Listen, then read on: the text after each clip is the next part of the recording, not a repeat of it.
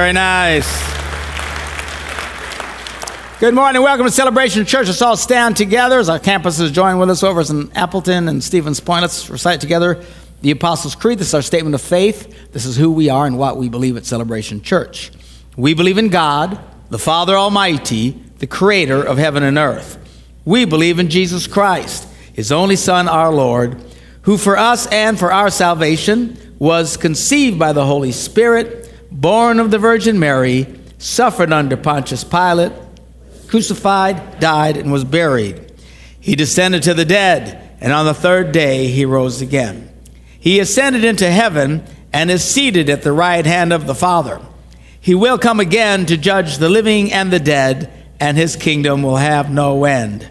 We believe in the Holy Spirit, the holy Christian church, the fellowship of believers, the forgiveness of sins, the resurrection of the body, and the life everlasting. Amen. You may be seated. Good to have you with us. And again, good morning to those over in Appleton and Stevens Point, as well as those who watch us on television all over the place and online all over the world via the internet. Happy Mother's Day to all you moms out there. Woohoo! Uh, we have, uh, today is our uh, Missions Sunday, where we take a special offering at the end of the service to give to missions outreaches, and they vary wildly the types of things that we do. Uh, and uh, anyway, so we want to take a look at our update so far this year. Sadly, this is the first time of the year we've fallen behind last year. Boo. We're at 65,000 versus last year at this time. We're $1,000 ahead. So I say, why is that? Well, I don't know. I presume people quit giving. I don't know. Uh, perhaps we can adjust that today uh, let's be very thoughtful and intentional and be as generous as you possibly can in uh, giving towards our missions. Um, one of the things that we do, of the many things that we do, is we sell, uh, support some of these uh, orphanage, orphanages around the world. We have an orphanage in uh, the Andaman Islands in India, and this particular orphanage and all these Christian orphanages in this area are being pressured by the government uh, and, and are asking them and requiring them to do things that are very expensive for them. The goal, of course, is to shut them down. The ones that are shutting down, what happens to these Christian kids? They are now shuffled off into uh, Hindu orphanages. Uh, certainly not something we'd like to see. Um, they have put pressure on the uh, orphanage that we're supporting. They've got to improve their dormitories or going to shut them down. It's going to cost them $45,000. They've already raised 17,000. We're not the only church, uh, but uh, we are one of the major churches that support them. So if you could be very generous to helping that cause uh, today would be would be great. Let's on this wonderful Mother's Day, Mother's Day, give to those who don't have any mothers. All right, so let's keep that in mind at the end of the service at all our campuses. Uh, today, of course, is Mother's Day. We are in a in the middle of a series. Every once in a while, I do these very long series. this one is called uh, "The Significant Events of the Old Testament." We're in a pause. We'll pick it up next Sunday in a pause because there's other things that we need to talk about throughout the year. But we take our time with these things. I'm not in a hurry. I'm not planning on going anywhere as long as I can still breathe and stand straight up. We'll just keep preaching the gospel. Praise the Lord. So anyway. Uh, today, being Mother's Day, you know, you're always thinking, okay, what am I going to talk for Mother's Day and stuff like that. So I'm talking with my wife the last week or so about a particular subject, and she says to me, You need to preach this on Mother's Day.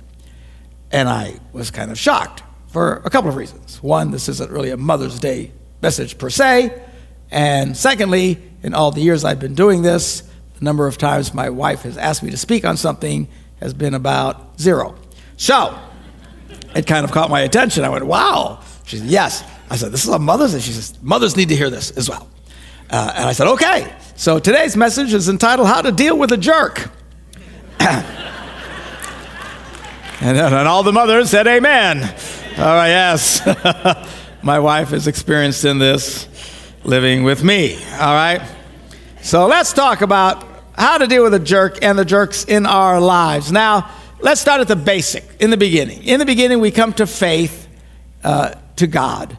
through Jesus Christ. We ask Him to forgive us of our sins and to come into our lives. And His Spirit enters our heart. It's what Jesus called being born again. New life is breathed into us. And you can tell the difference. Some people it's rather dramatic, others not so much, but you can tell. All of a sudden you feel whole. Because the truth of the matter is, every man, woman, and child ever born into this world is born stillborn, spiritually speaking. Okay? We are made in the image of God, and like God, three in one. We are also three in one body, soul, and spirit. But because of sin that entered in the world, our spirits died, and we are born, the Bible tells us, spiritually dead. That's why people throughout all the world can tell something's not quite right. There's something missing. There's something that needs to be fixed. And people desperately are trying to fix this thing. Some think, well, money will fix it. Other things, drugs will fix it. Other things, if I can find the right love in my life, that'll fix it. But it doesn't fix it. And people, by and large, throughout their entire lives, spend a very futile effort trying to fix this problem. But the only way it can be fixed is to have God touch your spirit and bring life to that spirit uh, through Jesus Christ, and that's what makes you whole. It's a wonderful thing. We talk it, we call it being saved. There are several different ways the Bible refers to it. But in Ephesians, we read these words For it is by grace that you have been saved through faith. And this is not from yourselves, it is the gift of God. So you can't earn it, you can't buy it, uh, you can't just try and be better than you are, not so bad. Uh, that's all an exercise in futility. The only way you can set this straight is coming to God by faith and allowing His grace to come into your life, forgive you of your sins, and bring you new life. And it's a very powerful thing. It's a life changing thing. It's why we sing, it's why we celebrate, it's why we give, it's why we do what we do, because we're so grateful for this life changing experience that has been changing millions of people's lives, countless millions of people's lives for the last 2,000 years. But it's not an automatic situation where everything is made perfect in your life. Uh, how many of you know that despite the fact that Jesus lives in your heart, some of y'all still have issues? yeah, including me. We all have things that we haven't quite dealt with yet. The Bible challenges us to grow. Now that we've been born again, we need to grow in our faith. See, Christianity is different than any other religion in the world. Every other religion in the world, you have to work, work, work, work, work, work, work, and go through all the formulas and all the exercises and all the chantings and whatever you got to do until you can finally be accepted into their religion. And you got to study and you go to their classes and stuff. Christianity, exactly the opposite. Christianity, you start by immediately connecting with God. These others all trying to do things to connect with God, and they never can because that's not how you do it. Christianity, will you immediately connect with God, even though you're dumb as a brick? You don't know anything. You don't know anything about the Bible. You don't know anything about it. You don't really know how to live out your life yet and stuff like that. But yet, immediately, God connects with you. It's like heaven kisses the earth, and you're caught right in the middle of the smack. and life comes to you. But now, now we need to grow. We need to learn uh, in the uh, epistle to the Philippians in the New Testament, we read these words Therefore, dear friends, as you've always obeyed, not only in my presence, but not much more in my absence, continue to work out your salvation with fear and trembling. It's not a one time deal. You got to keep working at this. The Bible calls the process, and this is a big biblical word, theological word, it's called sanctification. Don't let your head melt on that. It's very simple. It just means to purify, okay? Even though uh, we are now new creatures in Christ, we tend to get a little muddy inside, and we need to allow the Holy Spirit to purify us and to continue to work in us.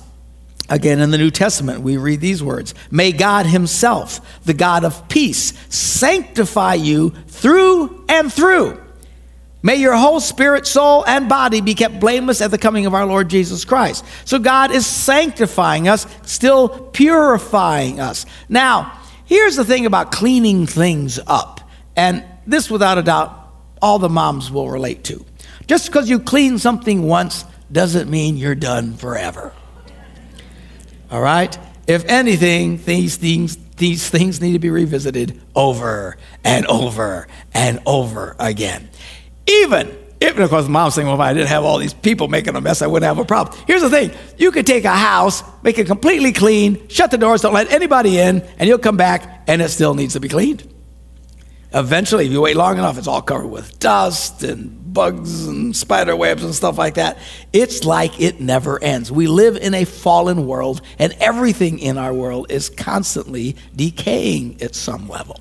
Even men who deal with mechanical things, engines and stuff like that. You would think, gee, one of the best things is never run the engine, it'll last longer. No, the opposite occurs. It's really bad if you never run your engine. I used to have an airplane, sold it several years ago. But one of the worst things you can do for an airplane is not to run it. It'll actually make it worse. So that means you've got to run it to keep it in good working order. And of course, as soon as you run it, then you have to clean everything because it's just the way of life. And it's the same with us. Don't get discouraged in your Christian experience that all of a sudden you get to a point where everything's good and I'm all set and we're done. Because you'll never get to that place because we live in a fallen world and we constantly need to be tweaking and cleaning just like everything else in our lives. There's a you know fairly familiar phrase uh, I'm not what I ought to be, but thank God I'm not what I used to be. All right? So while it is a growing process, and you can tell, man, we're a lot better off if you've been at this very long, you're a lot better place than you've ever been in the past, but you still have issues and you still got to deal with things. So the Bible calls us to improve our faith. In Ephesians, the New Testament again, Paul writes these words Get rid of all bitterness. Why? Because you can get bitterness. And even if you deal with your bitterness, someone will come along and make you bitter again. It's just the way of life. And he tells us you got to get rid of all bitterness, rage and anger. Christians can have rage and anger? Oh, yeah.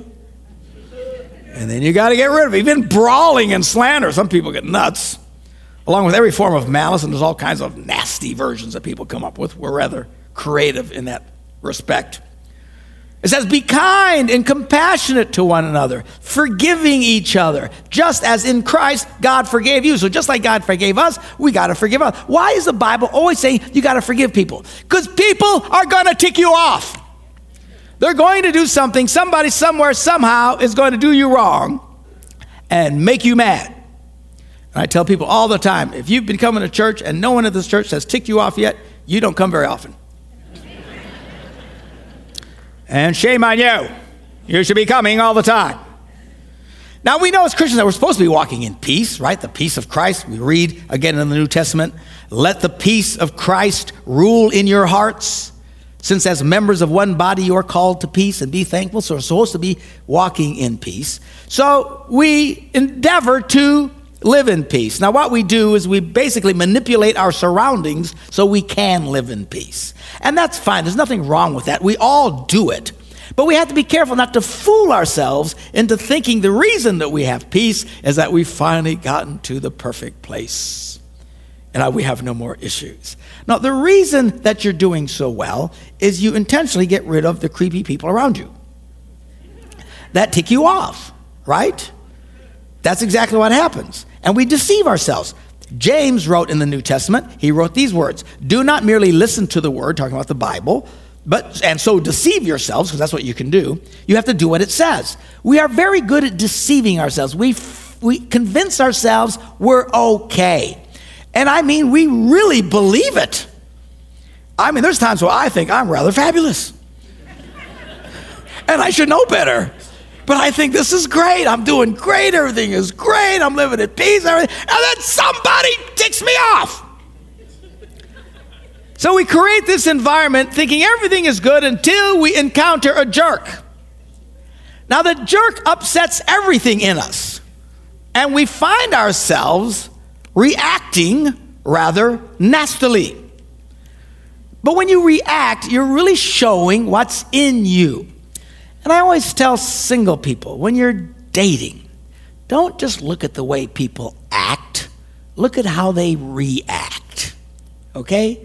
Because anybody can act. That's why they call it acting. All right? How do they act when the heat is on? Do they react nastily and all crazy and stuff like that? And see, you see that, and then you think, well, that's not normally how they act. Hello?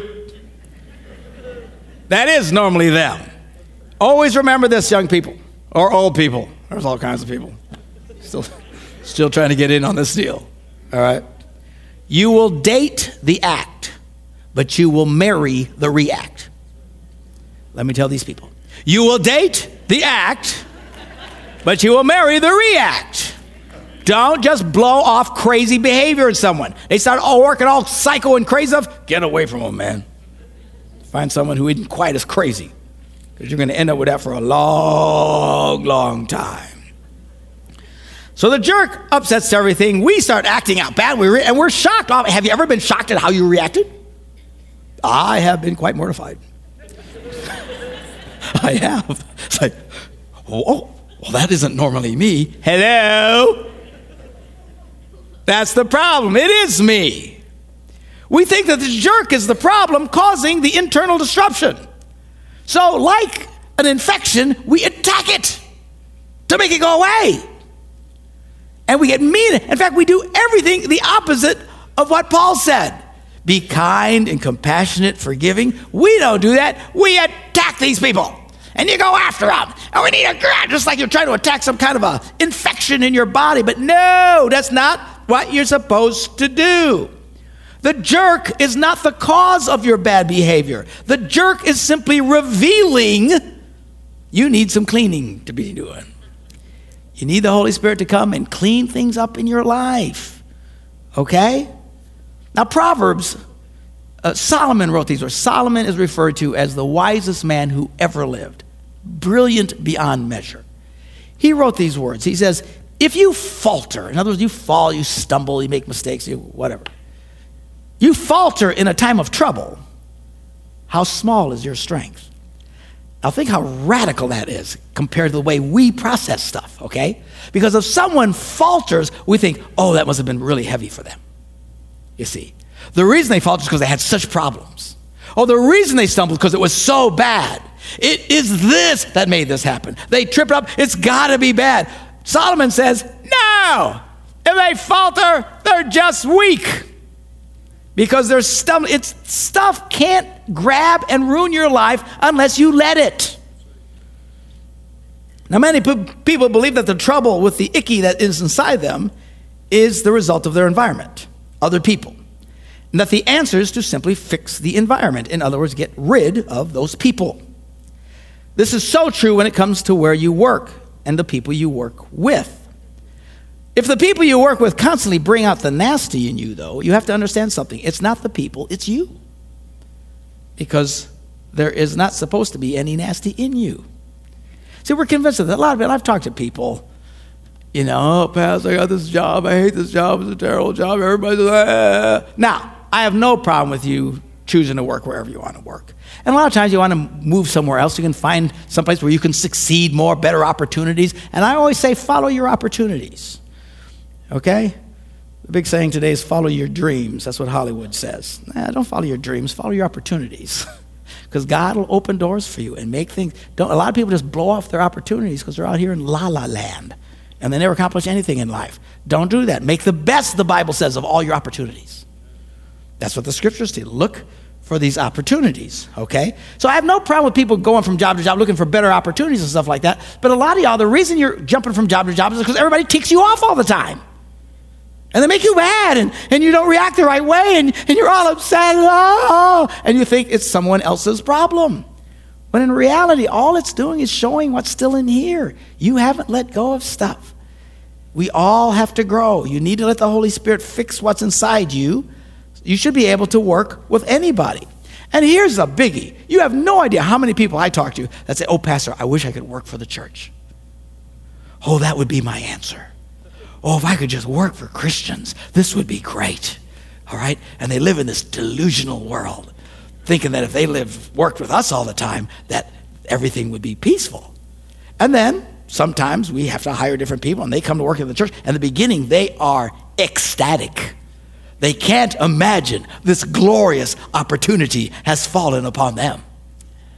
And then about six months later, they're going crazy because Bob is a jerk. Well, Bob and Mark and Joe and everybody else. I mean, we're all, at some point, we tick you off. And then they are shocked. And they become so angry and so bitter towards the kingdom of God because I thought you're supposed to be Christians. When everybody says that, I feel like slapping them, you know. But that's where I got to work on stuff. All right. Are they supposed to be Christians? We are. What do you think we are? We're just as jacked up as you are. Relax, for heaven's sakes. Not people do this just even if they don't work for it, just volunteering in church. They're convinced this is going to be great because they get to spend time with all these wonderful people. And by and large, they are wonderful people. But at some point, someone's going to come off as a jerk to you. How do you react? Those people, they're supposed to be Christians in that church, and I just get so upset. They get mad and they leave. But they'll go somewhere else, and the same thing will happen to them. It happens over and over and over because no matter how fast you run, no matter how hard you run, you can't escape you. Because your problem is wherever you go, you're still there.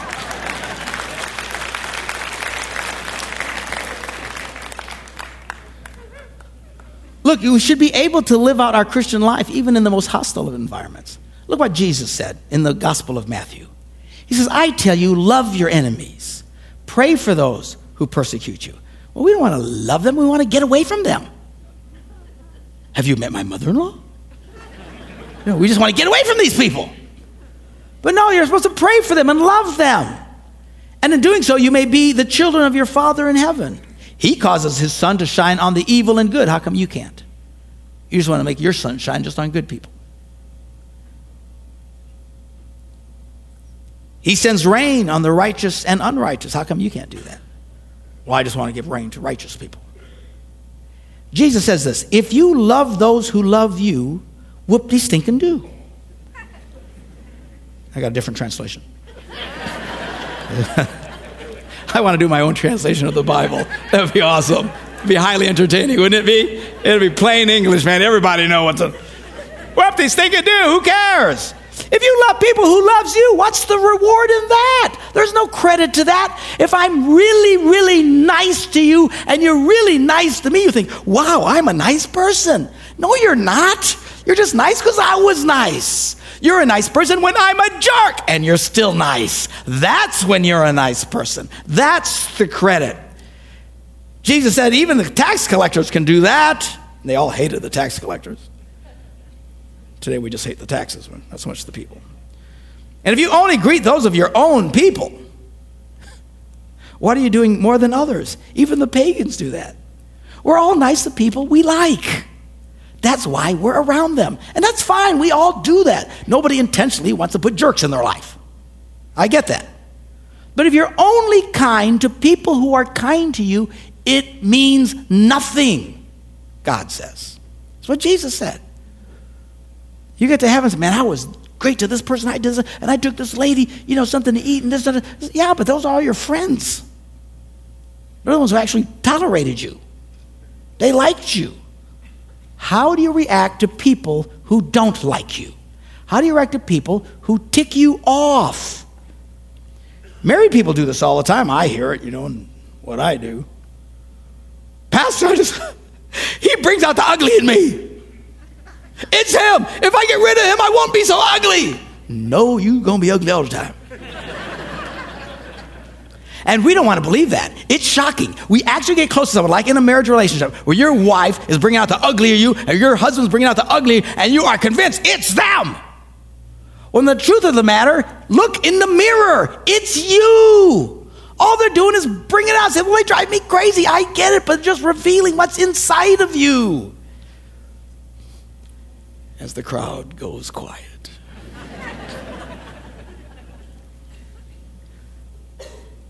How do you deal with a jerk? You love them. You love people that don't love you. You're kind to people who are not kind to you. We are to be patient with those who are not being patient with us. And can I confess my personal sin? I'm great with almost everybody except in a business environment because business people tick me off. Because you always get some bureaucratic nitwit who can't think outside the box. And it ticks me off. And it ticks me off, and I start to lose it. And I think it's them. And I got to realize, no, it's me. I need to grow. I need to let the Holy Spirit clean me up. I should be able to love even the biggest idiot. All right? And I, I must confess, we have this one event my wife and I still laugh about this day. This Nimrod at some store, I can't remember. I don't see how some of these people keep their jobs, honestly. But they are making me mad. I am getting madder and madder and madder, and the redhead can see it coming, all right?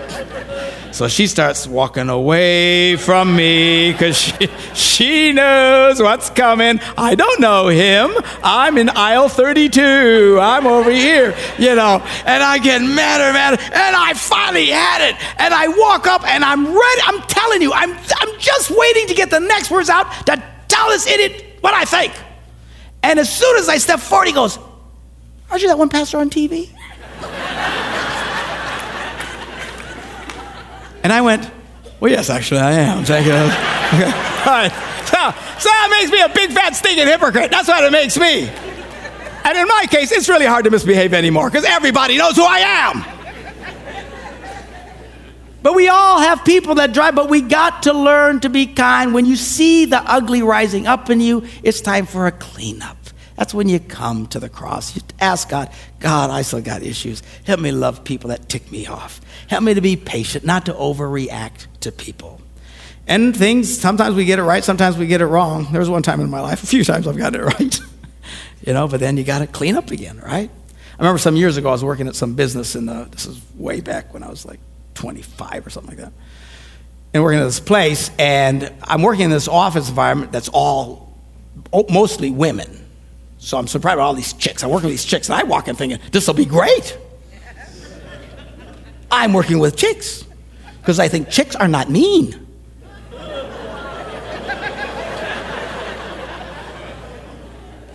They're meaner than guys. They're way meaner than guys. I mean, they lied to me when I was growing up. They said y'all were sugar and spice and everything nice. And I got in a wow, what is this? And these chicks made my life, they worked as hard as they can to make my life a living hell. They were mean and nasty to me. What'd you do? I just kept smiling and kept being nice to them and kept being nice, and they just hated me. One day, after being abused all day long, I went by a florist and I ordered some flowers. I said, Can you have these delivered to these girls tomorrow at such and such? And they said, Sure. You want to put your name? I said, No. so the next day, there were all of a sudden these flowers come from these girls, and they are lit up.